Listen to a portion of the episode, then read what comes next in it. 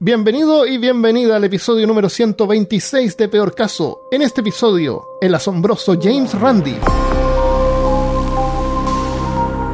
Hablándote desde los lugares más escépticos de Texas, soy Armando Loyola, tu anfitrión del único podcast que entretiene, educa y perturba al mismo tiempo. Junto a mí esta semana está Malca Negret.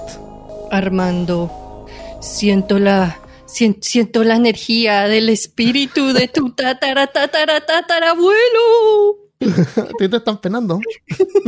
Sí. Malca se le acaba de caer algo atrás, pero yo no vi nada, no sé. Se movió el espejo. Nada, no pasó nada y se cayeron muchas cosas detrás mío. Sí. o Randy aprueba o nos odia. Tenemos que tener cuidado y mucho respeto por los difuntos. Por los espíritus chocarreros. Eso. Bueno.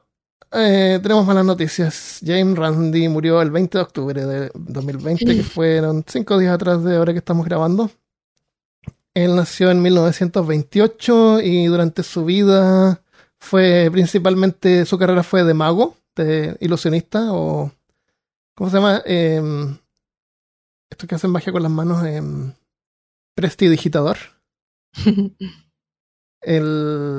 Y también dedicó su vida a desenmascarar a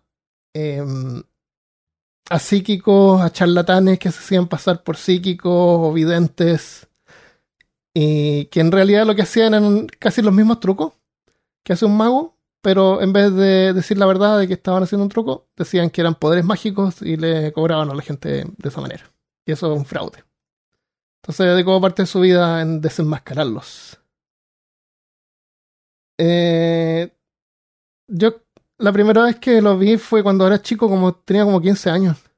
Oh, sí, ¿en dónde lo viste? Lo vi en un programa de televisión. No, cuando lo vi en esa época no sabía que era él, porque no sabía que era James Randi. Era un documental en la tele que estaba traducido al español en Chile, y estoy seguro que es él, pero no logré encontrar ese documental.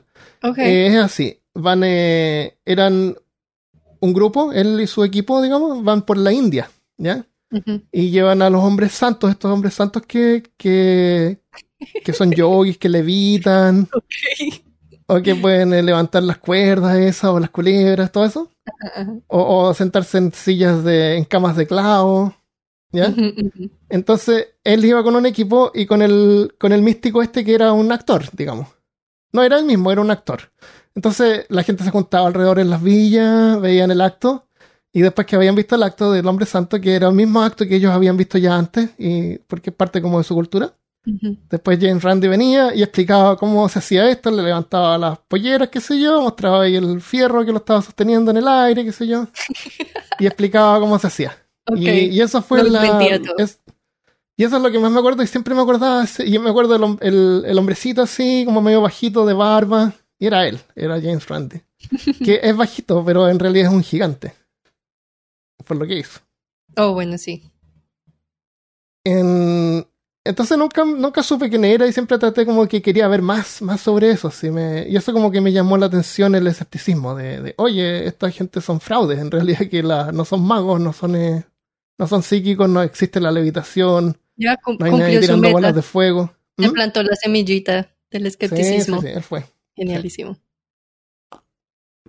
Después cuando me cambié acá y más adelante empecé como a ver, está la revista Skeptic Enquirer, Skeptic Magazine. Una de las dos fue la que él hizo con otro autor que se llama Sherman, se me olvidó el nombre.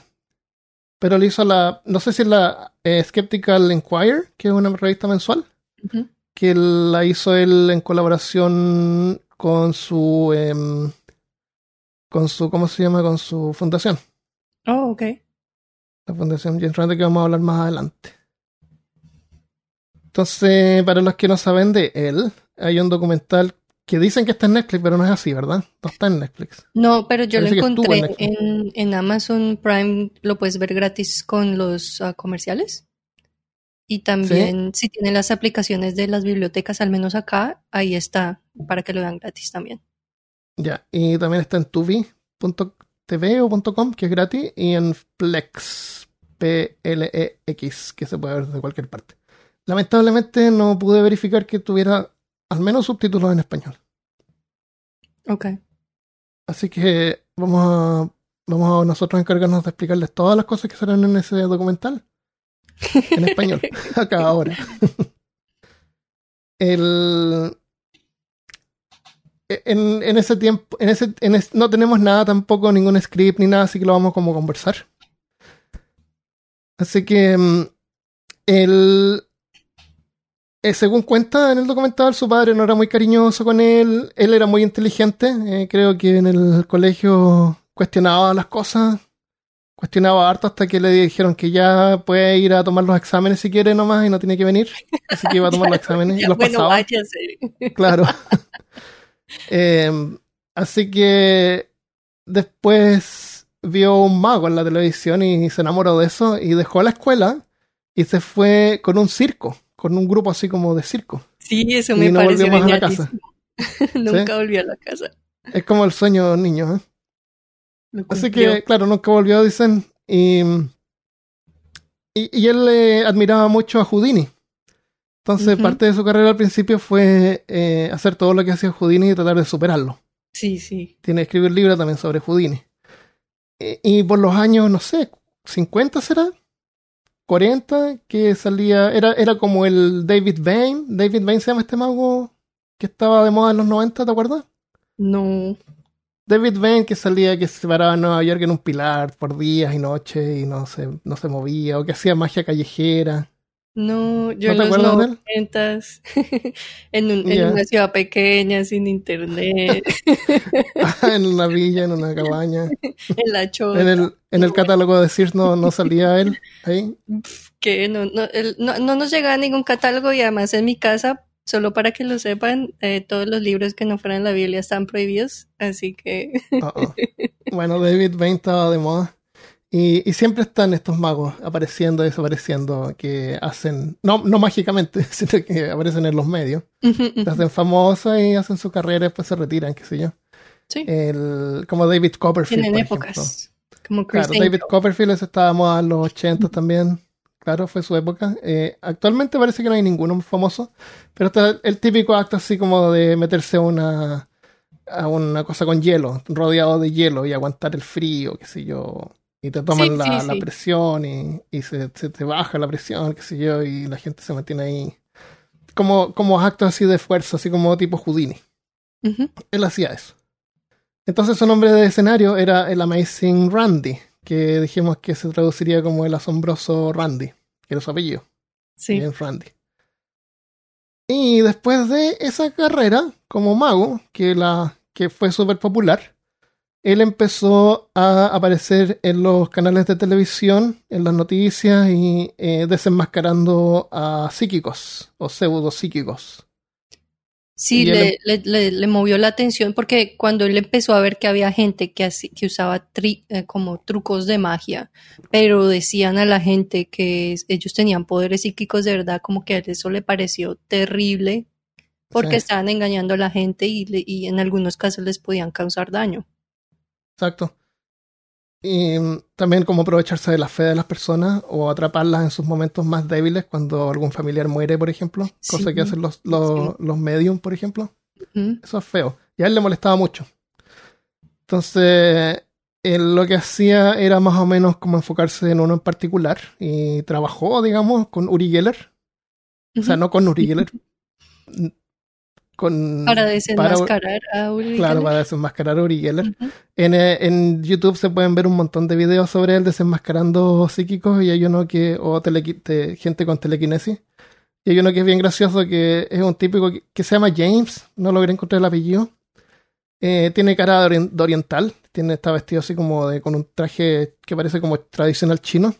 Okay. Y él tiene poderes telequinéticos, entonces tiene una guía telefónica que puede mover las páginas a voluntad con sus poderes telequinéticos. Entonces en el show de televisión invitan también a James Randi, y Randi va y lo que dice es que pone estos pedacitos como de espuma alrededor de la guía telefónica, solamente para verificar de que no esté soplándola, no esté soplando las hojas, sino que para verificar que está usando sus poderes telequinéticos telequinésicos. Y curiosamente se le acaba el poder telequinésico, ya no puede doblar la hoja. También un lápiz también decía eso. Yo tuviste el documental, yo no sé cómo ese tipo de entretenimiento era lo que parecía en la televisión. Es como lo último así que aparece en TikTok, más o menos. Son unas tonteras y un lápiz y el tipo mueve el lápiz. Sí, también se nota así que lo empuja por el aire con la mano. Sí. Y el Uri Geller era el famoso dobla cucharas, que yo me acuerdo que fue a Chile, y me acuerdo que lo avisaban y lo anunciaban, y que cuando él aparecía en la televisión había que tener una cuchara en la pantalla y te iba a enseñar cómo doblarla con tus poderes psíquicos que podías sacar de ti. Oh, qué horrible. Y me acuerdo haber estado ahí en la pantalla con una cuchara. Oh. y todos en el colegio, en la escuela, jugando con cuchara y doblándola. Oh. Claro, con llaves. Tan bonitos. Entonces, por el 73 fue cuando él se enfocó en Uri Geller. ¿Quieres hablar tú de él? ¿De Uri Geller? No, yo no tengo de Uri Geller casi. Uri Geller está vivo hoy día y sigue obteniendo dinero de forma deshonesta, aunque ya no se anuncia como psíquico, sino que como místico, alguna cosa así. Ok. Claro. Ahora que le quedó la... Uri es israelí británico, creo que vive en Inglaterra, no estoy seguro. Aparece en el documental. Uh-huh. Y aparecía en ese tiempo en los 70, 80 en la televisión, doblando cucharas, doblando llaves, y él iba detrás y lo invitaban a los talk shows o los shows esos donde habla gente y hacía los mismos trucos, y él demostraba que todo esto era en realidad una ilusión. Uh-huh. No había poder mágico. Uri Geller se defendía diciendo que él lo hacía usando trucos. Él hacía lo mismo que él hacía usando telequinesis, él lo hacía usando trucos. Pero curiosamente eran como los mismos 5 cosas que hacía Uri Geller, él las hacía usando magia, o sea... Ya, fácilmente. A pesar de que Uri Geller supuestamente tenía poderes telequinéticos, aparte de doblar cuchara y doblar llaves, no hacía nada más. Hacía un montón de cositas, pero son como trucos de magia. Está claramente que son trucos de magia. Eso yo creo hoy día, aunque a veces discutimos que como que el nivel de escepticismo ha bajado o se mantiene o ha subido tal vez por la visibilidad, no creo que pasaría en la televisión. No, la gente no lo creería. No causaría ni siquiera entretenimiento. Ese tipo de cosas. Ya, ese tipo de trucos tan básicos. Sí, yo he visto algunos de los magos de ahora y ellos sí salen con severos trucos, pero pues claro, también cuentan con la televisión, con el medio visual. Exacto. Digital. Sí, y aunque tú no lo creas, en la televisión editan los programas también. Por ejemplo... ¡Sorpresa! Yo veo hartos de estos trucos de Penn and Teller, que tienen un show en Las Vegas. Ajá. Que invitan a magos así de todo el mundo y pueden ver si es que engañan a Penn and Teller. Si es que Penn and Teller son unos magos bien famosos acá. Ajá. Claro, si pueden descubrir o no cómo hizo el truco. Y hay varios que ganan el premio así que los engañaron. Y si tú miras esos programas, tú ves que está editado. Está editado de modo que tú no puedes ver la parte donde hizo el truco, por ejemplo, para que no se vea, porque verlo en vivo tal vez es como menos evidente, pero uh-huh, si tú lo tienes en la pantalla así a 30 centímetros de tu ojo, a lo mejor es como más fácil poder descubrirlo. Entonces de repente están editados, cortan algunas partes. A propósito, yo creo que van a tener la ilusión. Sí, puede ser. Sí. Igual de frente se sabe que ellos van ahí a hacer sus trucos de magia, ¿no? Claro, pero igual, son magos y ellos... El documental se llama un mentiroso honesto. Uh-huh. Se refiere a que los magos te dicen que te van a engañar y te engañan. Sí. Eso es.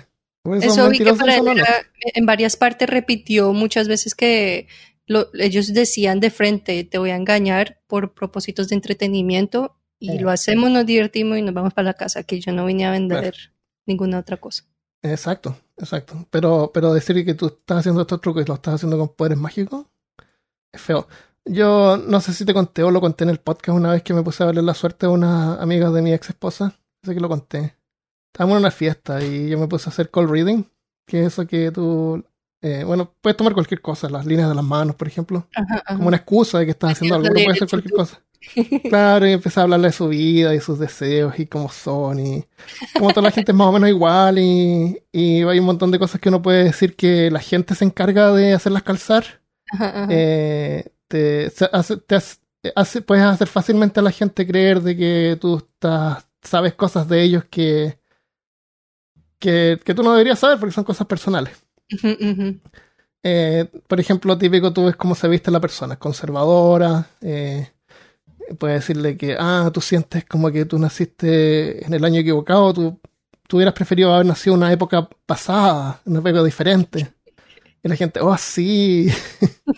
o cosas que les pasan a todos, tú sientes de que, tú no tienes la oportunidad.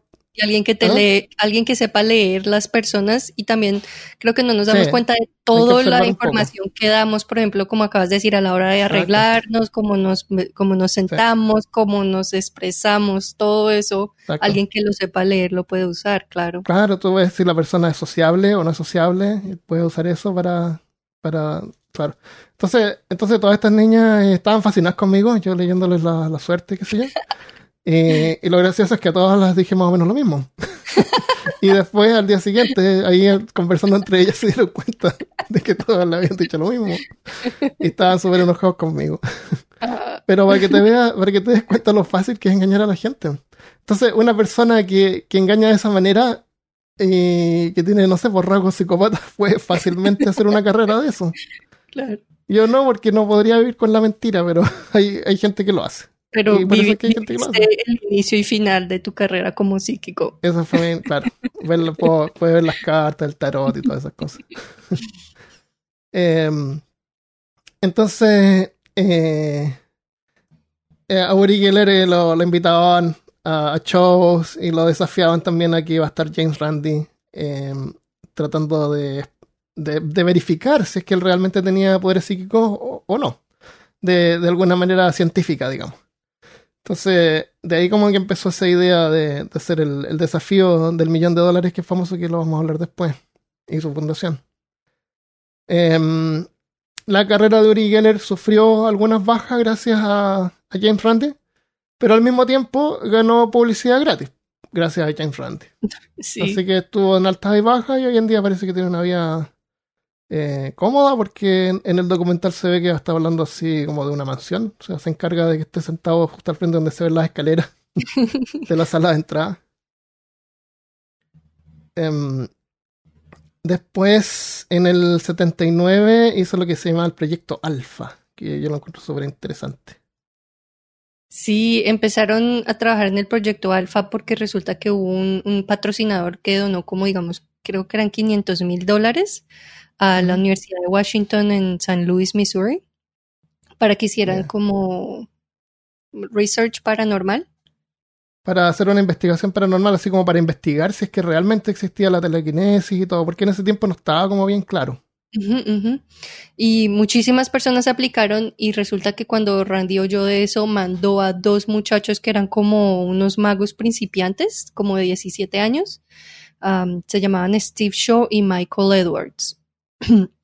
Y los mandó para que hicieran parte, y terminaron siendo los 2 últimos seleccionados del grupo de toda la gente que aplicó.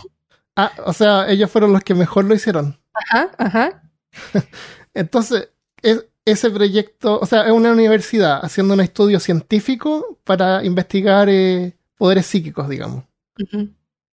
Y tienen un montón de gente que dice que son psíquicos, y entre medio hay 2 magos que están infiltrados.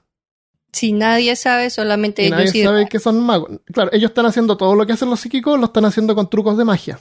Ya, y todo esto empezó porque resulta que Randi, cuando Uri Geller empezó a hacer como casi que pruebas científicas según ellos, Randi venía y decía, desmentía las pruebas, decía, esto no es así, esto no está correcto, y los científicos no le hacían caso. Entonces él se dio cuenta de que no importa qué tan inteligente seas o qué tan educado estés, también puedes ser engañado, también puedes tener... Y eso es lo que él trató de demostrar con el Proyecto Alpha. Exacto, eso era lo que él quería mostrar, porque esto era gente, o sea, gente con títulos, gente dura, pero tenían como una predisposición a creer en este tipo de cosas, lo que les creaba como, yo leí la mejor palabra para eso, era un sesgo cognitivo, que es casi como un efecto psicológico en el que tienes una desviación del pensamiento que tiene el peso de las cosas que tú quieres creer, entonces no importa la evidencia. Te pones a buscar verificación. Exacto, ya te crea de por sí una desviación de lo que estás viendo. Y a veces lo hacemos incluso a propósito. O sea, yo por ejemplo me compro una cámara nueva y lo único que me hago es buscar videos así que digan, esta cámara es la mejor cámara, porque eso es lo que quiero escuchar. Para sentirte bien. Claro, que compré, me gasté $1,000 en esta cámara, por lo menos. Y eso es, claro, eso no es bien escéptico. O sea, nadie es 100% escéptico tampoco. Pues para lo que él decía era, él no creía que ellos estuvieran haciendo eso como de adrede o con mala intención. Todo el tiempo también lo vi hablando en videos más recientes como el 2010 y así sobre eso mismo. Y él decía que de hecho los científicos, él no quería decir ni los nombres ni nada, que porque ellos merecían respeto, que porque son gente que ha estudiado, sino que pues desafortunadamente se fueron por ese lado.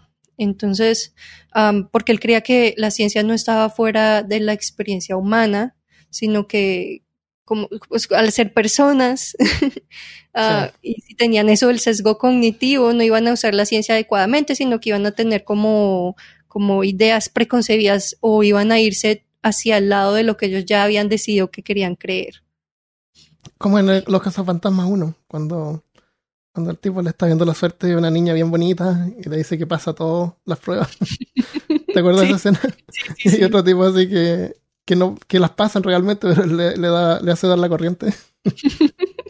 Creo que para este proyecto, James Randi les dijo a los chicos de que si les preguntaban si estaban usando trucos de magia, que dijeran que sí. Y que si tenían alguna relación con James Randi, que ya era más o menos famoso en ese tiempo, que dijeran que sí. Que no mintieran. Pero nunca nadie les preguntó nada. Sí. Oh, ok. Esa es la cuestión, que no les preguntaron nada, no verificaban mucho, como vamos a ver más adelante también. Sí, y antes de seguir con el proyecto, otra cosa que me acuerdo que Randi estaba diciendo era que él también quería demostrar que a veces como el exceso de seguridad en sí mismo de las personas que están educadas les crea como una desventaja, porque se creen infalibles, que, por ejemplo, en este caso del Proyecto Alpha, que unos muchachitos de 17 años, ellos que me van a poder engañar a mí, pero en realidad está creando una desventaja porque pues ellos aunque eran aprendices o aunque eran novatos, sí ya habían estudiado el arte de la decepción, entonces y además eran muy inteligentes, por algo quedaron en el top 2, pero exacto, exceso de confidence, el exceso de... Sí. No claro, sé, el exceso de confianza. Sí. Eso dice que la gente que es más inteligente es más propensa de caer en los engaños, así que hay que tener cuidado. Uh-huh. Y lo otro... Sí, no sé si viste, en el documental salió un doctor, que era un director del laboratorio, de ahí para la investigación de esa universidad, y sale diciendo que, pobrecito, sale diciendo así, súper creyendo que no hay ningún chance de que los estén engañando porque ellos tienen un control tan estricto como es humanamente posible. Sí, y claro, y les dio pena que después se dieron cuenta que había sido un engaño, pero yo creo que deberían haber abrazado eso, fue la mejor experiencia que pudieron haber recibido. La mejor lección que pudieron haber recibido. Sí, total. Pues resulta que mientras iban haciendo las pruebas y todo eso, los muchachos encontraban maneras de pasarlas y luego les reportaban todo lo que había pasado a Randi. Y luego Randi les escribía a los científicos, basado en lo que los muchachos habían hecho para hacer los trucos, a decirles qué podían hacer para hacer las pruebas más difíciles. O sea, para que ellos ya no pudieran hacer eso anymore. Y... Wow. Igual pasaban. Eso habría sido un buen reality show. Hoy en día. Y cuando Randi habla de eso, ya como más hacia el presente, como en el 2010, en el video que lo veo, él se refiere a eso como que él estaba educando a los científicos porque él piensa que de ser científicos deberían saber o deberían haber pensado en estas posibilidades, pero pues no estaban ahí todavía. Claro, pero tiene sentido de tener un mago entre el equipo de investigación. Mira que el video que habló del 2010, él está con Michael, el otro mago que era uno de los muchachos, y él dice que a él le parece que si en ese grupo, además de los científicos, hubiera habido un psicólogo, a ellos les hubiera tocado muchísimo más duro porque el psicólogo hubiera traído la parte de investigación de la mente y de cómo estas personas, o sea, él hubiera traído la perspectiva de que ellos nos pueden estar diciendo mentiras y que hay más, o sea, hay otra área que cuestionar en este tipo de pruebas. Exacto. ¿Te imaginas que hubieran invitado a Randy? Y los chicos se encuentran con que Randy es uno de los panelistas. ¿Sabes qué es lo más chistoso? Que él como él les escribía a los científicos, él se les hizo disponible, él se les ofreció, él dijo que no les iba a cobrar, que solo pagaran la transportación en el hotel y que él iba como asesor, pero que no lo... Necesitamos estos magos, ¿cómo? Estos científicos. Sí, mira que una nota de uno de los tests que me pareció muy chistosa es que ellos estaban haciendo esos test en laboratorios médicos que aparentemente son como que súper bloqueados y no es que puedas forzar una cerradura como haría un mago o algo así. Ajá. Y cada vez que cierras una puerta ya queda sellada hasta que viene alguien que tiene la llave para abrirla. Ajá. Y que solamente una persona la tenía. Y entonces que un día se la pasaron todo el día haciendo test y los muchachos no podían encontrar la manera de hacer el truco para pasarlos. Entonces todo el día trabajando y no pasaron nada. Y entonces todo el mundo frustrado, ¿no? Y se van a ir y uno de ellos va y deja una ventana abierta. Yeah. Y entonces dice que todo el mundo se va a quedar en las puertas selladas y al otro día encuentran el laboratorio completamente desordenado, cosas tiradas en el piso, bla, bla, bla, y que los muchachos se esperan y que la primera conclusión de los científicos es que ocurrió un tornado, un terremoto psíquico que era resultado de las energías acumuladas y de la frustración de no haber obtenido resultados ese día, entonces que toda esa energía que ellos habían tratado de usar para pasar las pruebas como que había quedado acumulada en el ambiente y luego había explotado. O sea, ellos hacían las cosas y los científicos se encargaban de dar las explicaciones. Sí, pero eran científicos con ese bias de que ellos querían creer en eso, entonces eso les parecía genialísimo y resulta que lo que pasó fue que cuando todo el mundo se fue, ellos volvieron a las 2 de la mañana, entraron por la ventana, desordenaron todo y se fueron y dejaron la ventana cerrada. Y se fueron por la puerta. El Randy le pregunta al man, ¿se fueron por la ventana? Y él, no, porque imagínate, en esos laboratorios tú cierras y la puerta se sella sola, entonces nos fuimos por la puerta y ya, y eso fue lo que hicieron. Claro, no habían cámaras de seguridad en ese tiempo ni nada. Sí, tampoco, exacto. Qué gracioso. Aunque sí contó que en unas pruebas en el futuro trataron de hacer lo mismo y que cuando él ya se iba a ir, vio las huellas de los zapatos debajo de la ventana y que le tocó a las 2 de la mañana estar limpiando las paredes para que no lo fueran a pillar al otro día. Imagínate el nerviosismo de estar haciendo eso, que te desenmascaren. Sobre todo gente que... Porque hay gente, yo creo que debe haber gente que cree que tiene poderes. Sí, hay, sí, claro. Y aunque no las tenga, no siente que está como engañando a la gente. Hay de todo, yo creo, no es tan blanco y negro. Eso me gustó mucho de Randy porque todo el tiempo quieren tratar a la gente así con respeto, a menos que sea alguien como el primer psíquico que viene a decir y a tratar de timar a la gente. Él quiere decir, yo como que él entiende que esta persona se lo cree. Y él no te dice, no, yo te voy a probar porque estás mal, sino él dice, vamos a investigar por medio de métodos científicos reales si tienes la razón o no, si estás diciendo algo válido o no.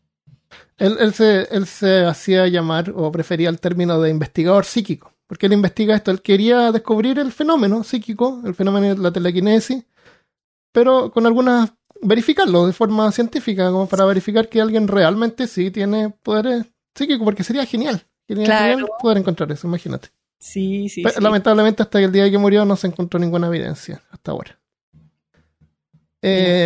Alice Cooper. ¿O tienes algo más sobre eso? ¿Sobre Alice Cooper? ¿El proyecto Alpha? El proyecto Alpha, no, pues duró 3 años. Ya. Último 3 años pensé que había sido corto. No, fue bastante tiempo. O sea, 3 años desde que ellos empezaron como a planear, luego que empezaron los test y al final ya cuando resultó, es que como que hubo un problema en el que los muchachos, no me acuerdo si era que podían resolver o no el test, pero lo que pasó fue que uno de los científicos se medio enloqueció y tuvo como un breakdown emocional. Por lo que estaba pasando, entonces los dos muchachos se dieron cuenta de que lo que ellos estaban haciendo estaba creando un daño emocional en los científicos, entonces ellos ya no querían hacer eso y reportaron a Randy y entonces ya, o sea, llegó el momento en el que hicieron una rueda de prensa y dijeron, estos son 2 magos, están trabajando conmigo y esto es lo que les queríamos enseñar, de que no importa que sean científicos o cuántos títulos tengan, no importa qué tan inteligente o educados estén, pueden ser engañados. Sí. Qué bueno. Y eso está como la concepción de que si alguien es científico, tiene razón en todo lo que diga y eso no es así. Total, total. Sí, y además, científicos que son profesionales o que son expertos en un área, pero no quiere decir que lo saben todo sobre todas las áreas. Exacto. Sí. Y pasa mucho. O sea, ellos reciben dinero para poder investigar una cosa. Y saben de que si no muestran resultados van a perder los ingresos y eso es su sueldo, digamos. Claro, eso crea una presión. Varias veces pasa que manipulan los resultados para que muestren resultados y puedan obtener más ingresos, más apoyo de alguna universidad, que sea, porque tienen que conseguir dinero. Claro. No todos, pero pues lo que quiere él mostrar es que contemos el factor humano en todo lo que hacemos también, y que no nos creamos infalibles. Eso. Bien, buena lección de humildad. Uh-huh. Alice Cooper. Alice Cooper es un cantante de rock. A mí no me gustaba, la verdad, ese tipo de música, así como de show. Lo único que pasaba era Iron Maiden, me hacía lo más. ¿Oh, sí? Claro, me gustaba más Metallica, cosas así, como que no son así como de que cantan sobre de pasar un buen tiempo con las chicas, así como Aerosmith, cosas así como medio sexistas. Okay. Bueno, Alice Cooper era un cantante de rock de esos que se maquillaban, ¿no es cierto? Vestido de negro. Y él trabajó... Alice Cooper era un... Era entretenimiento, entonces tenía un montón de trucos y cosas que hacían en el escenario, y fuego, así como ¿cómo se llama este grupo alemán que es bien famoso? Rammstein. Rammstein, que tiene un montón de fuego. Sí, yo fui a un show de ellos, a mí me gustó mucho. Sí, son geniales. Son entretenidos estos shows, son súper entretenidos. Entonces Alice Cooper quería hacer algo más. Quería hacer un truco así de que le cortaban la cabeza a él mismo, que lo decapitaban en el escenario. Entonces él fue y llamó al mejor mago que pudo encontrar en esa época, que era James Randi, para que preparara el truco para Alice Cooper. Y Randi se fue de gira con Alice Cooper. Y hacían el show al final del concierto. Alice Cooper se ponía en una guillotina y el verdugo, que era James Randi, que nunca mostraba su cara, él se encargaba así como de cortarle la cabeza y después sacaba la cabeza de este basket, de este canasto, y la paseaba y la mostraba al público. Y si tú ves videos, esto fue en el 75, es súper antiguo, entonces hay pocos videos del acto original. Porque si tú buscas videos de Alice Cooper de que le cortan la cabeza, se ven así como unas versiones más modernas del truco, que yo diría que tiene peor calidad, porque se nota que el canasto está como pegado a la guillotina, y la cuerda que supuestamente que suelta la guillotina tiene un cable que está conectado así como a la parte de abajo de la guillotina, y eso es lo que realmente tiran, no desde arriba. Okay. Porque el truco parece que es como que la guillotina llega, para, y de ahí el actor, que es Alice Cooper, tiene que bajar todo su cuerpo. Y después cae como un pedazo de guillotina que se ve por el hoyo donde hubiera estado la cabeza, que está ensangrentado. Ok. Entonces como que todo su cuerpo baja. Y en la versión original se ve mucho más limpia, es un mejor truco. No se nota casi que el cuerpo baja completo y no hay ningún cable extraño así como conectando a la parte de abajo de la guillotina, es como una guillotina más normal. Ok. Sí, es que Randy era duro. Sí, y tenía varios trucos. En Alice Cooper cuenta también un truco que donde Randy se vestía como de dentista y traía un... ¿Cómo se dice? ¿Drill? Ay, espera. ¿Cómo se dice? ¿Drill? Estas cosas que hacen hoyos, que usan los dentistas para hacerle hoyos en los dientes. ¿Un perforador, un taladrador? Un taladro. Eso. Claro, y era un taladro así gigante que iba y supuestamente le hacía hoyos así en el cuerpo y eso era el show. Y lo otro también es que James Randi tenía que ponerle unas cosas en las manos por donde él iba a tirar fuego en el show. Entonces como estas cosas eran como más o menos peligrosas, porque ya ahí te está conectando un líquido, qué sé yo, con unas mangueras y una cosa que activaba el líquido, supongo que, y un encendedor. Esperaban al último momento para hacer la instalación de eso. Entonces James Randi tenía la suerte de poder quedarse con Alice Cooper en los vestidores hasta el último momento.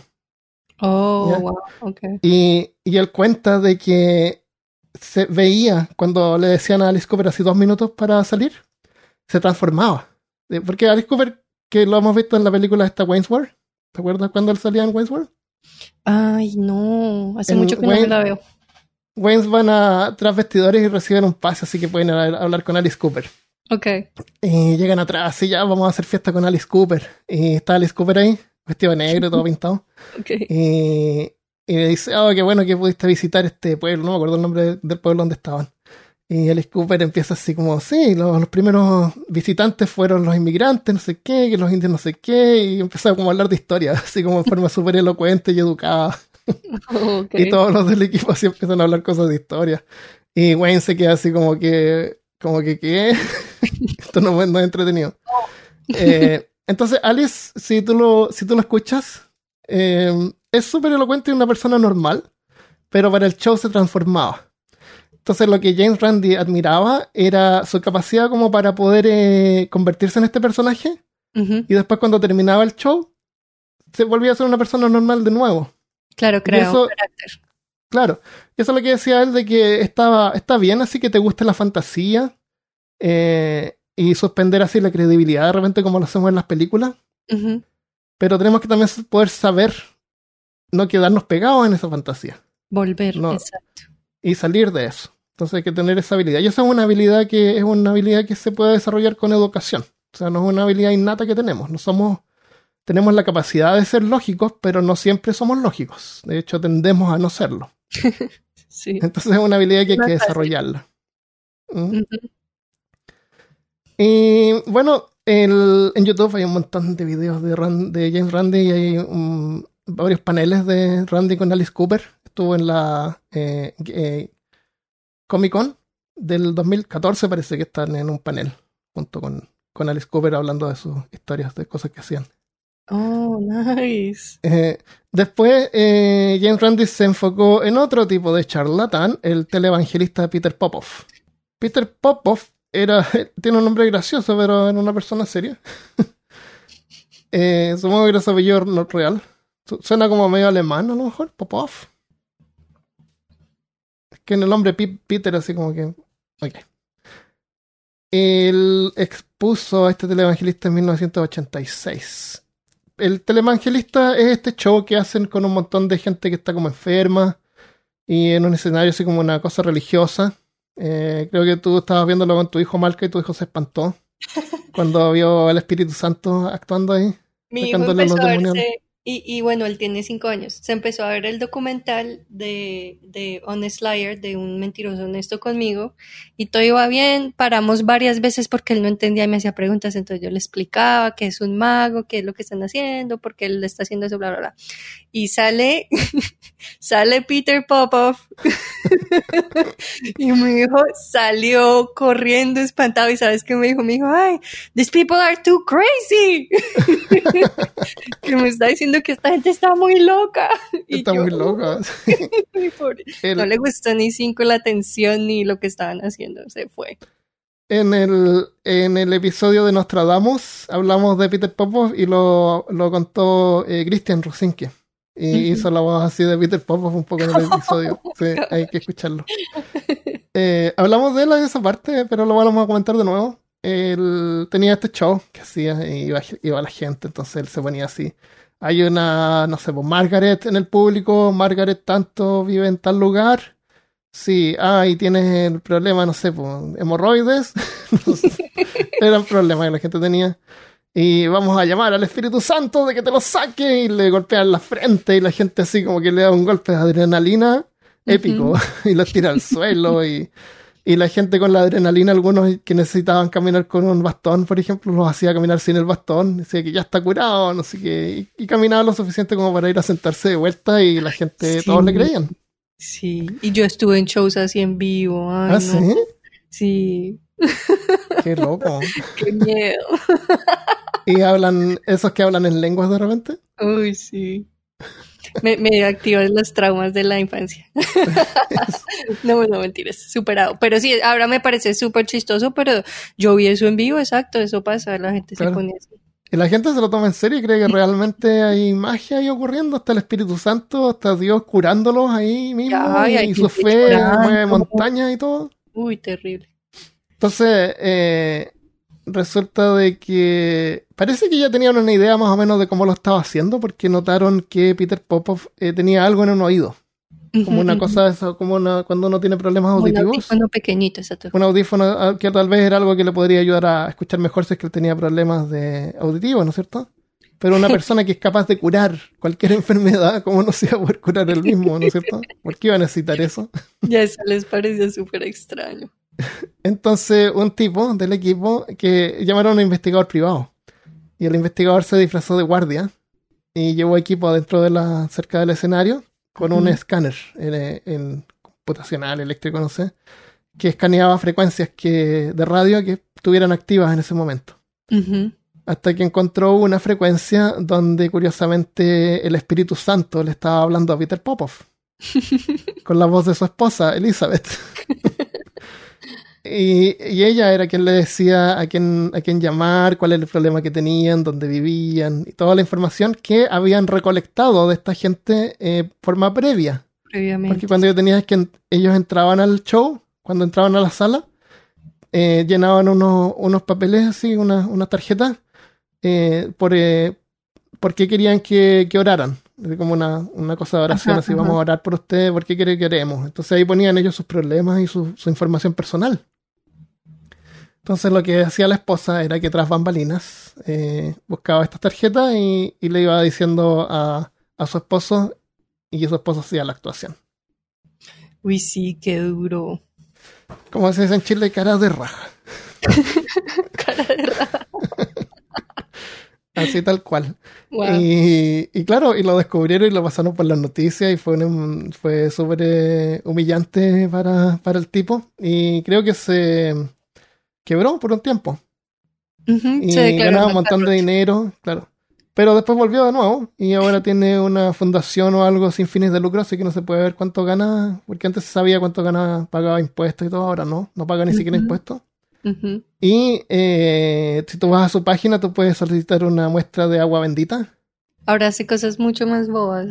Sí, hace muchas cosas estúpidas. No sé si era agua bendita o agua de Chernobyl, algo así loco. Y yo me acuerdo que lo solicité y me llegó y lo tenía guardado para mostrar en algún video, pero no lo encuentro, no sé dónde lo guardé.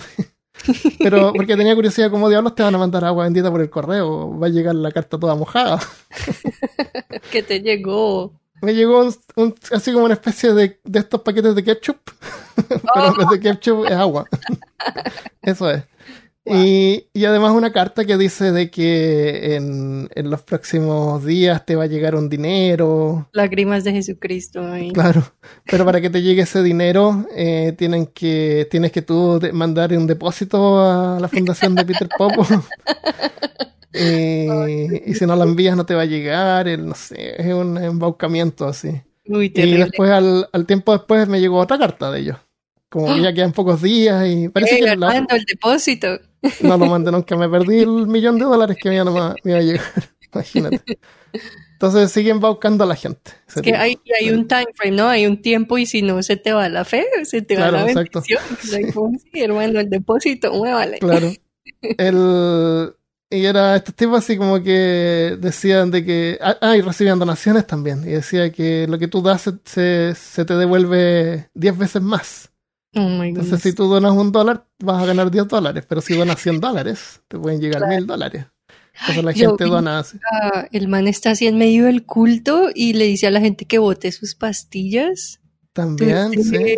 Ay, qué horror. Y la gente ya no le hagan caso a los científicos. Que en un paso de fe boten sus medicamentos y ya no se los tomen. Ay, no. Eso es lo peor. Terrible el tipo. Entonces, después de... Bueno, no él, pero un ex asociado de Peter Popoff que trabajó con él entre el 65 al 90... Dijo de que cuando oras por los enfermos es a través del Espíritu Santo, y hay ocasiones en que funciona libremente y otras veces en que el Espíritu simplemente no está. Continuó diciendo que en los días en que no se mostraba, todavía tenían que pagar por el auditorio, por lo que necesitaban ayudar al Espíritu Santo. Supuestamente que el Espíritu Santo está en todas partes, o Dios está en todos lados, pero a veces parece que ahí no estaba. A lo mejor el Espíritu Santo por fin se había decidido por ir a ayudar así a estas guerras que hay en otros continentes, a que la gente no muera de hambre. Estaba ahí rapidito en la unidad pediátrica. Claro. Hay una película, no sé qué año es, se llama Lip of Fate, que es con Steve Martin, Deborah Winger y Liam Neeson, que está inspirada en el caso de Peter Popoff, y Steve Martin es el curandero, así que hace el show. No estoy seguro si es que en la película al final ocurre algo paranormal, pero no sé si es una película que alimenta esta creencia o en realidad ayuda como a desenmascarar estos fraudes. Uh-huh. Me gustaría que fuera lo segundo, pero no estoy seguro. Y entre medio de esto él escribió un montón de libros, muchos libros escritos por él. Hay un libro sobre la vida y de ¿cómo se llama el escapista este? ¿Qué dijimos que a él le gustaba? Houdini, sí. Y también sobre Nostradamus, que habla sobre la vida de Nostradamus y su contexto histórico, que fue eso que habla así como en el tiempo en que él vivió y cómo usaba para engañar a la gente, porque hasta el día de hoy hay gente que cree que Nostradamus fue alguien que adivinó el futuro y deja su... Sí. Y hay como adivinanzas y cosas que todos los años revisan así como las profecías de Nostradamus. Sí, todavía los tienen estatus de profeta. Sí, tenemos un episodio completo sobre Nostradamus que pueden encontrar, y si no les adelanto que en realidad sus profecías son una especie como de versos así bien crípticos que la gente es bien buena para poder acomodar de forma de que a lo mejor, no sé, la punta se refiere a la Torre Eiffel que se desmoronó, no sé, en el año 2021. ¿Te imaginas que pasa eso? El podcast ganaría. Si es que la Torre Eiffel se derrumba en el próximo año. Oh, por 10. Armando Damus. Ganaría más audiencias, ¿eh? Escribiría un libro yo. Me iría de gira. Ya he sido vampiro y ahora profeta también. Eso. Y bueno, y de ahí vienen las enseñanzas de Carlos. Que también es una de las cosas más entretenidas que hizo. ¿Quieres hablar un poquito de él? No, eso casi no, mejor dicho, eso no tengo nada. Ya no importa. Para el 88 él estaba de moda en la televisión, estos psíquicos y canalizadores se llamaban. Son personas que reciben un espíritu habla a través de su cuerpo.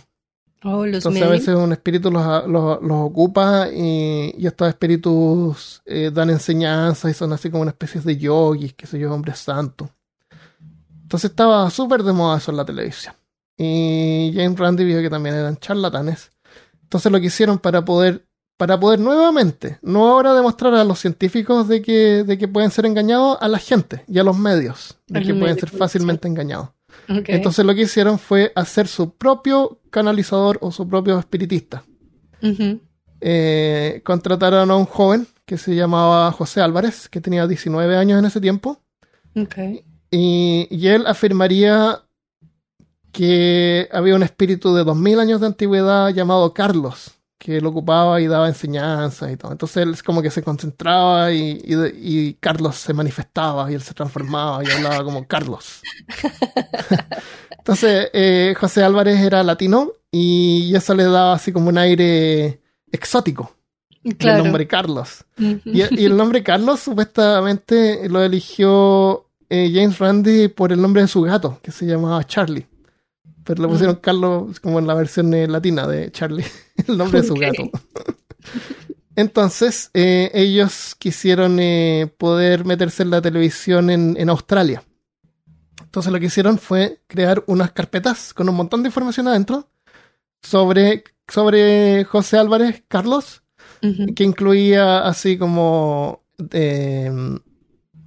artículos de periódicos, traía un cassette con audio, a veces también mandaban un VHS, un cassette de video, que se veía así Carlos hablando en una radio y hablando en un auditorio, y para demostrar así lo famoso que él era en Estados Unidos, cosa que los medios en Australia lo tomaran en serio, y lo invitaron a la televisión también a Australia. Entonces resulta que todo esto fue una fabricación. Todos los artículos eran falsos, y pusieron un montón de errores a propósito. Por ejemplo, los días, así, el martes 19 de agosto de tal mes, Carlos estuvo en esta parte. Los días, el martes no coincidía con la fecha. De propósito pusieron un montón de errores. No revisaban Nada. Exacto. Pusieron teléfonos que realmente podrían haber respondido para ver si es que alguien llamaba. Nadie llamó ni verificó nada. Nada, ok.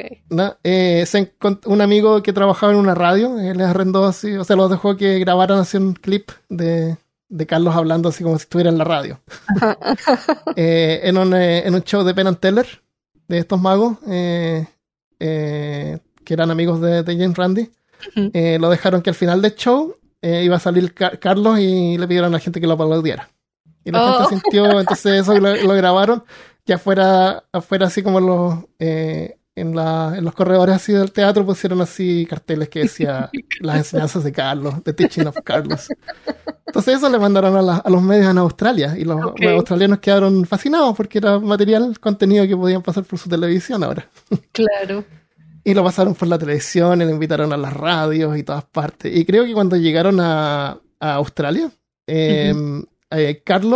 José Álvarez iba con su manager, que también era un personaje creado, que era un amigo de él, que también era latino. Y James Randi también iba en el grupo.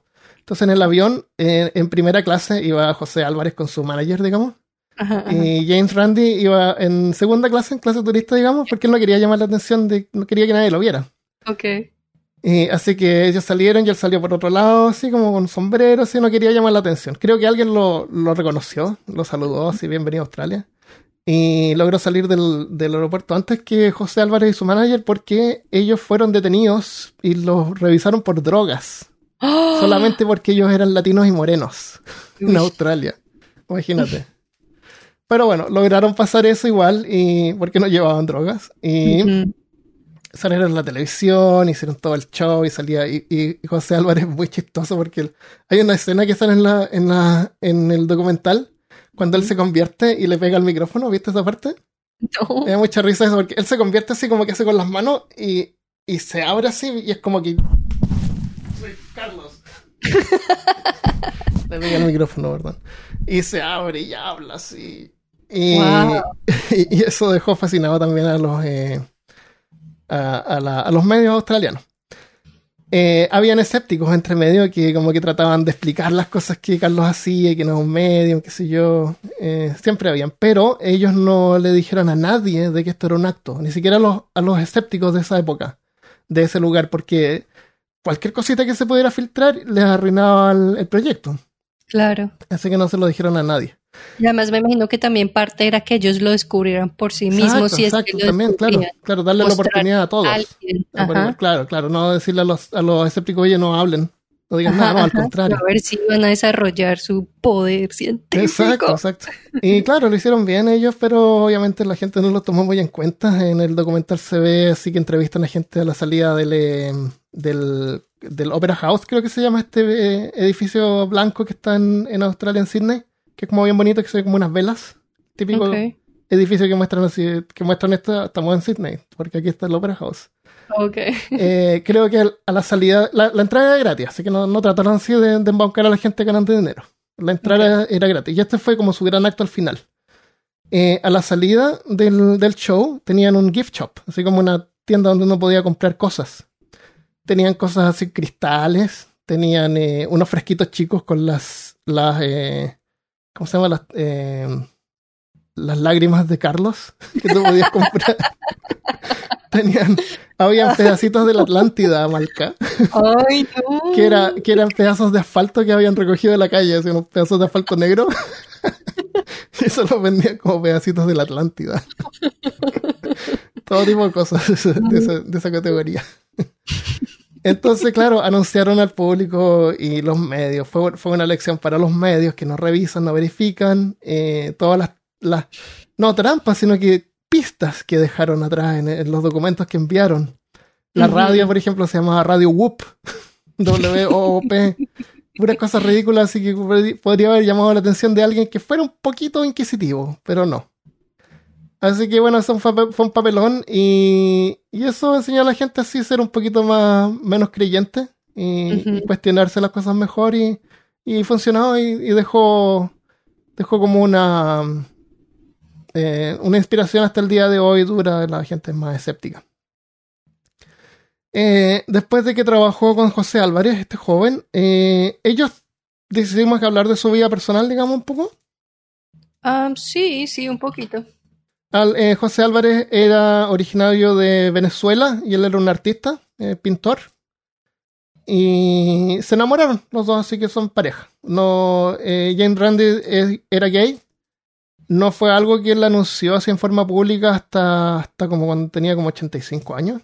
Sí. No porque trató de ocultarlo, sino que dijo que él en su círculo familiar y de amistad en realidad no tenía ningún problema. Así de, sí, todos ellos como, sabían. Todos sabían, era como que no es parte así de lo que él hacía, digamos, no tiene ninguna... Sí, hay un video en YouTube que es una pequeña entrevista que hizo para Big Think y le hacen esa pregunta porque saliste del closet hasta los 82, y entonces él explica que durante toda su vida él no le pareció que eso era parte de su trabajo ni relevante para sus trabajos, o que la gente cercana a sus amigos y familia sabían, pero que... Y él dijo también que si alguien le hubiera preguntado, que él decía que sí.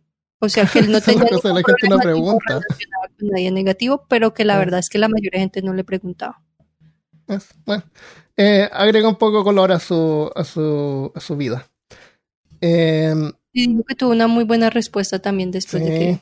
Sí, súper apoyo. Pero resulta que un día llegó la policía a su casa. Y rodearon la casa, los autos de policía, y tocaron la puerta y preguntaron por José Álvarez. Porque en ese tiempo el matrimonio homosexual no era legal. Pero no sé, algo pasó y se lo llevaron detenido. Uh-huh. Y resulta que José Álvarez lo acusaron de robo de identidad. Su verdadero nombre era David... ¿Cómo se llamaba?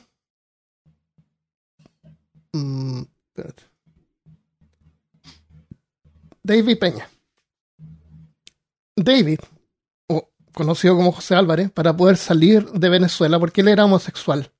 Y en Venezuela, en ese tiempo, eran súper homofóbicos. ¿Homofóbicos? Todavía. Claro, y resulta que es súper peligroso, para él era súper peligroso ser homosexual en Venezuela. Lo bullearon, lo atacaron varias veces, entonces él optó por abandonar ese país. Y la forma que él usó para poder salir y poder llegar a Estados Unidos fue comprando una identidad falsa que de supuestamente alguien que había muerto. Se llamaba José Álvarez. Pero resulta que este José Álvarez no estaba muerto, y un día que él trató de sacar un pasaporte para poder viajar a Hawái, parece, para ir a visitar un matrimonio de su hermana o algo así, se dio cuenta que estaban robando su identidad. Y así que se llevaron a Davey, que era su nombre real, preso. Cuando Randy tenía como 80 y algo años, o sea, 25 años después de haber estado juntos. Uh-huh. Entonces yo lo encuentro que es como una... No sé, a pesar de la edad que él tenía, la vida le tenía deparado una prueba más. Sí. Una persona que ama tanto la verdad, ama tanto la realidad, de que ni siquiera toma alcohol ni nada, porque él prefiere estar lúcido lo más posible para poder observar la realidad tal cual es. Es engañado de alguna manera. Yo entiendo que a lo mejor durante el tiempo David pudo haberle dicho, seguramente pensó varias veces haberle dicho, pero ¿era necesario que él supiera ese detalle? Es como una cosa más que nada un trámite que él hizo. Sí. Y supuestamente el José Álvarez verdadero estaba muerto. Entonces, a lo mejor él pensó que en realidad no le estaba haciendo daño a nadie, aunque estaba rompiendo la ley, digamos. Uh-huh. Pero a pesar de eso, ellos eran pareja ya por más de 25 años, así que James Randi y todos sus amigos fueron y apelaron por él. Fueron a la corte y admitieron a David Peña. Le prohibieron poder obtener nacionalidad norteamericana, pero quedó como residente y tenía que... Lo castigaron así como con horas de trabajo comunitario, una cosa así. Sí. Así que de alguna manera Randy lo perdonó por el engaño y vivieron felices hasta el final de sus vidas. Sí, yo lo vi diciendo como que al final a él no le importaba cuál era el nombre, que él sabía que... qué persona, quién era él y que esa era su pareja. Pero en algún momento estuvo molesto porque no sé si viste en el documental que había una parte que él no quería que saliera esa parte, pero después al final accedió a que pusieran todo. Oh, bueno, no sé, porque yo lo que entendí de esa parte era que él estaba diciendo que él sí, que él no quería admitir directamente que sí sabía, pero que la posibilidad existía de que él sí sabía. Ah, yeah, genial. Bueno, eso lo encontré así como interesante, así como que wow. Yeah. Después a tus 80 años, como que pasa esto. Ya, y algo que me gusta de él es que todo el tiempo, o sea, imagínate en los 80 y él está lúcido, él está todo el tiempo súper lúcido, hablando. Todos los videos, sí. Hay un montón de videos de él de avanzada edad y totalmente lúcido y entretenido y elocuente. Exacto, y una personalidad muy bacana que mantuvo hasta el final, sí. Ese era James Randi. Yo he soñado con haberlo conocido en persona alguna vez. Mm. Así que... Bueno, él se retiró en el 2015, pero también hicieron una fundación, la Fundación James Randi, que todavía existe, está en Florida, en Miami, y tiene una biblioteca donde tiene un montón de libros de ocultismo y un montón de cosas así. Y es donde hacían el famoso Desafío del $1,000,000. ¿Quieres contar sobre eso? Sí, pues lo que pasó fue que Randi, de tanto interactuar con gente y todo esto, se dio cuenta de que la gente no era boba. Lo que pasa es que no entendían la manera en que el mundo real funcionaba. Y eso le dio a él como la realización de que la educación, había una necesidad muy fuerte por educación. Y entonces creó su fundación. Y... la misión de la fundación era educar al público y a los medios de comunicación sobre los peligros de aceptar cualquier concepto o idea que no haya sido probada como un hecho. Claro. Y también quería apoyar la investigación de afirmaciones paranormales en condiciones que tuvieran como controles científicos. Claro. Entonces, investigar paranormal. Ajá, una de las cosas que creó para soportar esa misión fue el desafío del $1,000,000, que quería crear una evaluación justa para ambas, la fundación y para la persona que solicitaba la evaluación. Entonces, ¿qué quería decir esto? Que él no quería que se regalara la plata a alguien que simplemente fue de buenas de adivinar las respuestas o de que estuvo de buenas, ¿no? Y pero tampoco quería quitarle el chance a alguien de que de verdad sí tenía poderes, pues muéstrenlo y lo vamos a demostrar y le vamos a dar la plata. Entonces, dependiendo del claim, dependiendo de lo que la persona decía que podía hacer, le creaban una prueba, entre un grupo de varias personas creaban una prueba justa, se aseguraban de que la otra persona estuviera de acuerdo. Sí, sí. Yo me vi el video de lo que hicieron en el 2014 y traen a un sujeto que él dice que tiene como poderes extrasensoriales, como que él puede, que tú puedes sentir el toque de él sin que te toque. Entonces crean una prueba donde hay dos personas, uno del equipo y el sujeto, y lo hacen firmar un contrato, él acuerda todo y se supone que mete otra persona mete la mano en una caja, luego nadie sabe quién es el que va a ir en el turno 1 o 2 porque es aleatorio, y luego la persona que estaba en la caja dice si sintió algo en el turno 1 o en el turno 2, luego revelan quién era, si era el mago o si era el sujeto. Y bueno, no pasó hasta el día de hoy, nadie se ha ganado el premio y siguen con... Claro, la idea era hacerlo bajo observación más o menos científica. Sí, para ellos era muy, muy importante conservar el espíritu científico, por lo tanto también vi que recalcaban muchísimo el respeto, le dijeron mucho a la audiencia que ellos no querían burlas ni al principio, ni durante, ni en las preguntas, no querían sarcasmo, ni burlas, nada, todo tenía que ser con respeto y preguntas de verdad al sujeto sobre sus poderes o sobre sus afirmaciones de que tenía sus poderes, porque lo que te dije, él no quería decir, ay, te voy a probar por qué estás incorrecto, sino vamos a averiguar si es que tienes la razón o no. Y creo que también les daba opción de apelar, podían volver después y que decían, no tengo el poder ahora, no sé qué, pero la gente no volvía. Pues podían volver a aplicar después de un año. Después de un año puedes volver a aplicar. Y ya luego en septiembre del 2015, que fue cuando dijiste que Randi se retiró, anunciaron que la forma en que la fundación se manejaba iba a cambiar. Entonces ahora lo que iban a hacer era que iban a dar subvenciones a otros grupos sin ánimo de lucros que ellos pensaran que fomentaban el pensamiento crítico y una visión del mundo basada en los hechos. Entonces ellos iban a hacer búsqueda y a ir dando grants, que son subvenciones como cantidad de dinero, hasta $100,000 al año, y que no iban a aceptar sugerencias, sino que ellos iban a encontrar a quienes querían que fueran los beneficiarios. Y podríamos de ahí adoptar, también... Malca, hacemos un podcast 100% escéptico. $100,000 al año. Esperar a que nos encuentren. Sí. Y luego, ¿qué fue lo otro que cambiaron? Cambiaron la manera en la que recibían participantes para el desafío del $1,000,000, porque decían que, que Randi ya no iba a estar supervisando, y además, debido a la manera en que se manejó por parte de los solicitantes, aparentemente la gente estuvo muy desordenada, llegaban sin cita a exigir que les hicieran el test, o sea, sin saber que todo eso iba a una cantidad de pensamiento en cómo se iba a hacer y todo eso. Y pues desperdiciaban mucho los recursos de la fundación, que ellos ya no querían gastarlo en eso, pero se siguen aceptando solicitantes, pero ya tiene que ir mediante otros, ya no es del público, ya tienes que tener un grupo que te ha testeado y que tú tienes un cierto número de pruebas para que ahora ellos hagan el test de ellos. Ya, claro, tiene sentido.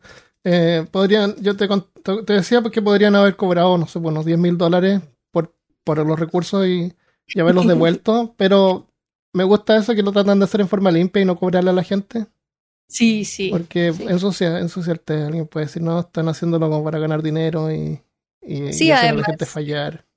O sea, de todos modos, quien tiene $10,000 quiere decir que vas a excluir a la población, que clase media también, y clase baja, exacto, que sí, en verdad tienen poderes, pero por pobres no pueden. Claro, si alguien realmente tiene poderes, no creo que le cueste mucho demostrarlo.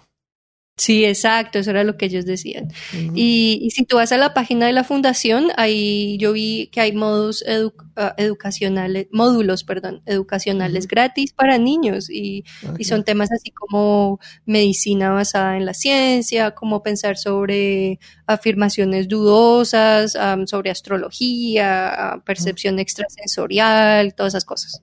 Entonces, en la revista Skeptic Magazine tiene una sección para niños que se llama Skeptic Junior.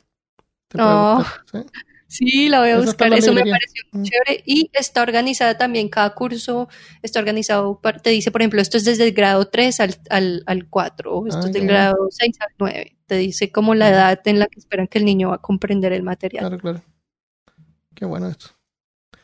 Y bueno, aparte de eso, esta fundación todavía existe, como digo, tiene una librería pública que uno puede visitar, es que va a Florida. Escribió varios libros, tengo una lista de un montón de libros que él escribió que no la voy a contar, pero entre los más destacados está el libro que dedicó a Uri Geller, Houdini, Flim Flam, se llama uno de los libros, Psíquicos, ESP, que sería Extrasensory Perception, Percepción Extrasensorial, Unicornios y otras cosas. Otras alucinaciones. Claro. Suena genial. Del mundo mágico de la Amazing Randi y James Randi, Psychic Investigador Psíquico, La Máscara de Nostradamus, que es un libro que tengo la suerte de tener,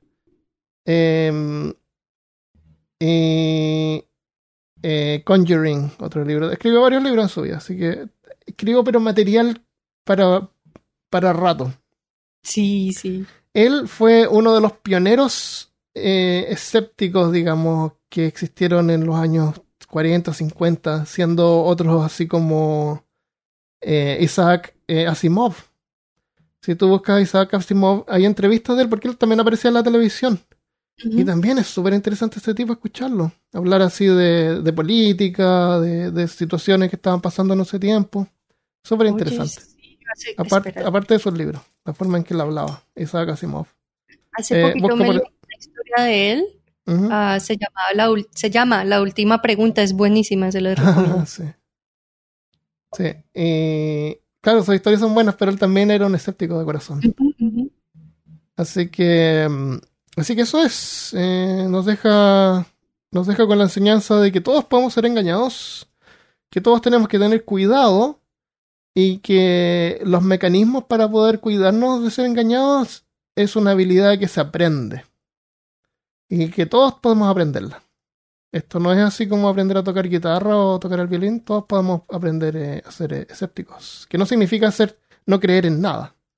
Significa simplemente de que lo que nosotros creemos tiene relación con lo que se puede comprobar en forma empírica. Eso, nada más que eso. Súper simple. Y sería genial. Y siempre pienso de que si es que alguna vez se pudiera probar la existencia de fantasmas o cualquier cosa paranormal, un escéptico sería quien más se sorprendería.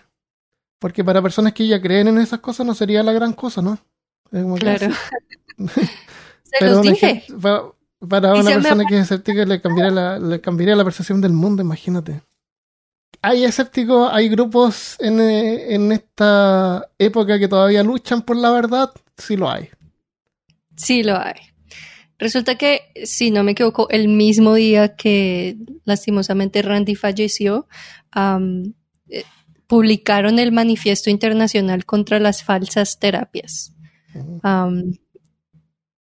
Porque dicen que no son inofensivas, causan miles de afectados. Son 2.750 médicos y científicos de 44 países diferentes firmaron el documento y le están pidiendo a la Unión Europea que proteja al público de la homeopatía, porque las pseudoterapias matan. Sí. Y esto era gran parte de la misión de Randi, de librar al público de cualquier ente que estuviera vendiendo una cura falsa, porque pone la salud pública en riesgo. Sí. Y les quiero leer el principio. Yo les puse en el grupo de Peor Caso el link al artículo que tiene estudios sobre cuánta gente, o sea, han hecho estudios sobre cifras, si quieren ver, de cuánta gente ha muerto por cosas así, y también está el manifiesto si lo quieren descargar, que también está en español, y hay muchas cosas interesantes en el artículo, pero en fin, les quiero leer el principio que dice que seamos claros, las pseudociencias matan, y no solo eso, sino que son practicadas con impunidad gracias a las leyes europeas que las protegen. Lo que dicen es que quieren cambiar las leyes porque desafortunadamente las personas en control también son ignorantes en la medicina, en la ciencia, y son las personas que están poniendo las leyes que nos rigen. Entonces, el manifiesto dice que, bueno, está hablando de Europa, pero yo creo que esto es muy global, por eso lo firmaron personas de muchísimos países. Dice que se enfrenta a otros problemas de salud pública muy serios, como la medicalización excesiva de la población, generación de bacterias multiterrestres o problemas de financiación de los sistemas públicos de sanidad, y que ya eso es demasiado grave como para que a eso le añadamos la presencia de gurús o falsos médicos o sanadores de la fe o lo que quieran decir. Entonces, Es una invitación. El manifiesto está muy, muy, muy bueno de leer, se lo recomiendo mucho. Qué bueno que hagan eso. Y varias cosas se hacen en Europa y después van pasándose a otras partes. Hace poquito, hace un par de meses atrás, en el juego Red Dead Redemption 2, que es un juego como de vaquero, hay varias recetas que uno puede encontrar. Y hay una receta para hacer flechas con veneno, flechas venenosas. Y para poder hacer esa receta tú tienes que encontrar oleander, una planta que es venenosa. Uh-huh. Esa planta es real, el juego es bien detallado en ese sentido. Había un tipo que quería vender así como extractos de oleander para curar el COVID. ¡Oh! Y mandó a la CDC, que es como el organismo de Estados Unidos de salud, para que lo aprobaran como medicina. Y muchas veces esta gente que trata como de sacar algún medicamento sin muchas pruebas, también optan por sacarlo como complemento, para venderlo como complemento, porque cuando venden algo como complemento en realidad no necesitan afirmar o demostrar de que las cosas funcionan. Los complementos alimenticios, eso también es como una farsa esa cuestión de los complementos y las vitaminas y todas esas cosas. Muchos entonces este tipo optó por sacarlo así como que le dieran permiso para venderlo como medicina, y también en el caso de que eso no funcionara, para poder venderlo como suplemento. Y afortunadamente, a pesar de cómo están patas arriba las cosas acá en este momento, la CDC lo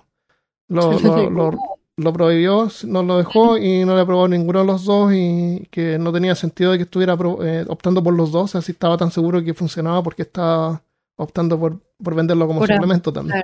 Claro, la cuestión es un veneno que sabemos que es veneno y ha sido usado desde siempre como veneno. Es terrible. Tú has visto, ¿sabes qué? Desafortunadamente he visto recientemente también gente que se quiere tomar cloro para el COVID. Y hay gente que ha muerto por tomar cloro. También encontré uno que, hay unas iglesias también, la iglesia que te hace tomar cloro. ¿No?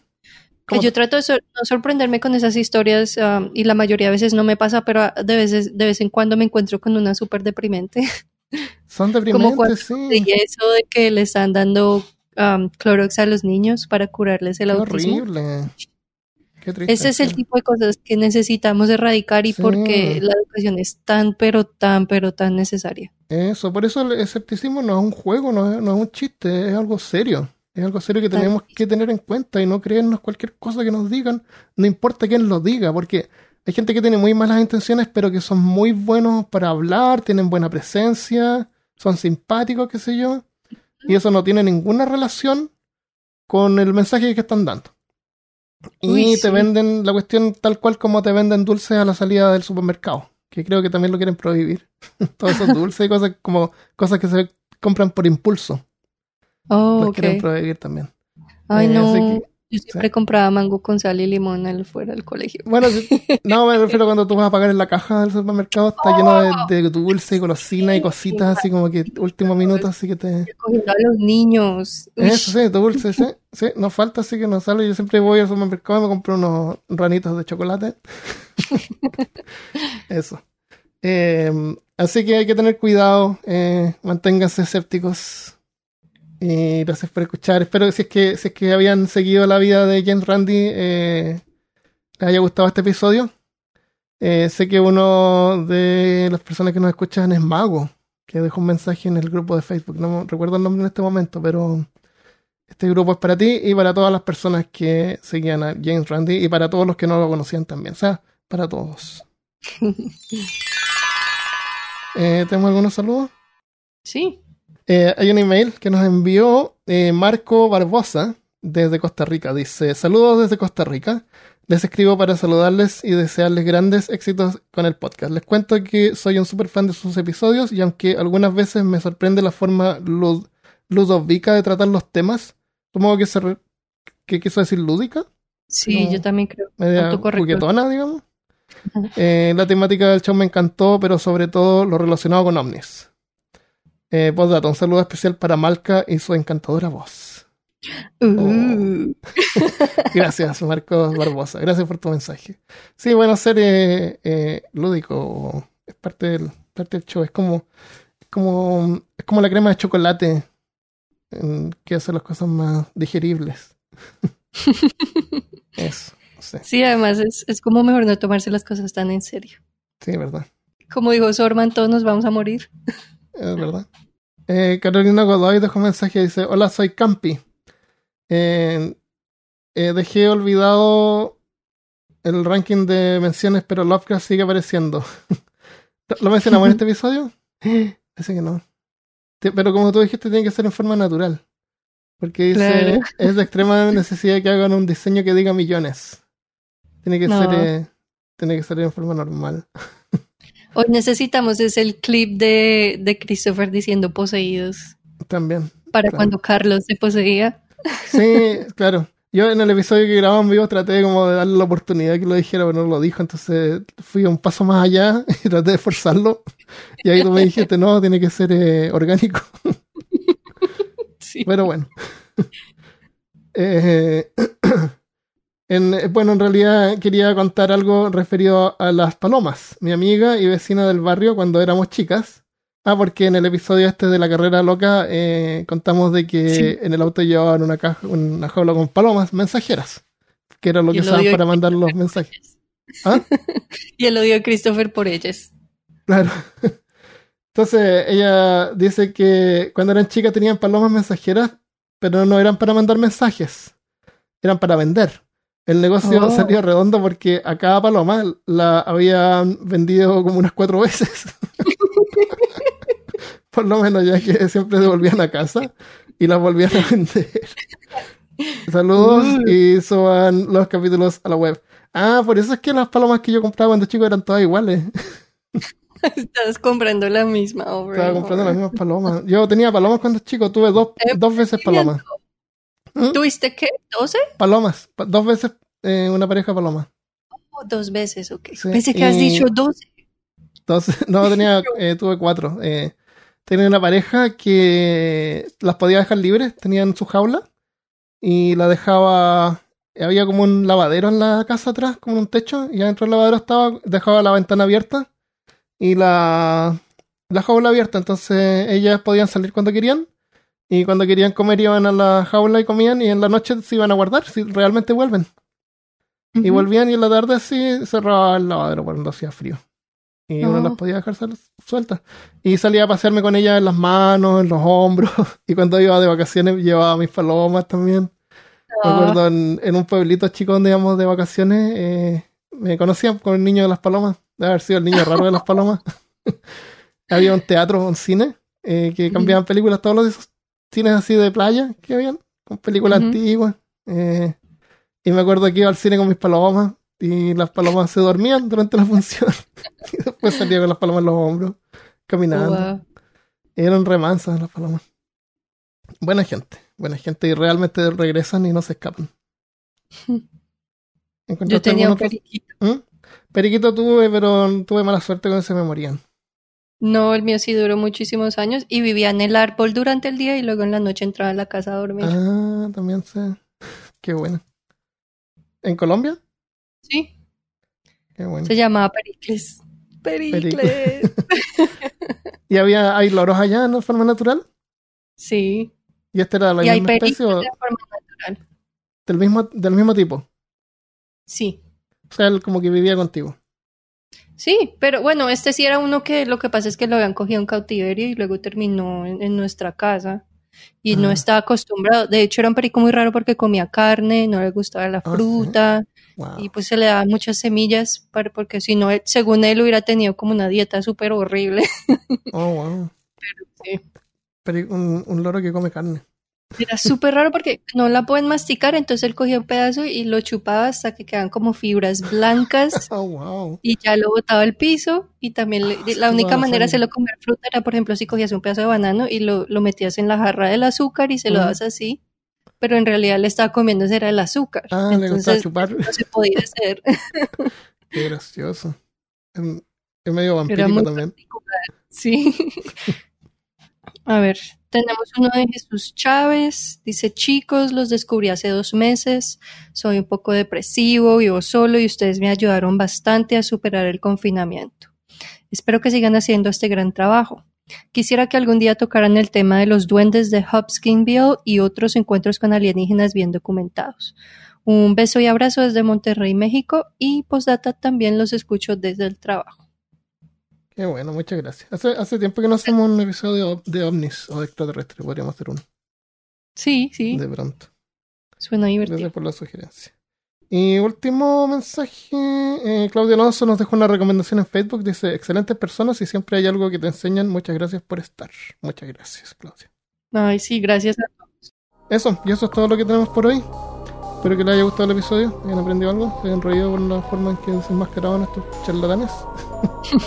Y manténganse escépticos. Por favor. Nos vemos la próxima vez. Adiós. Bye.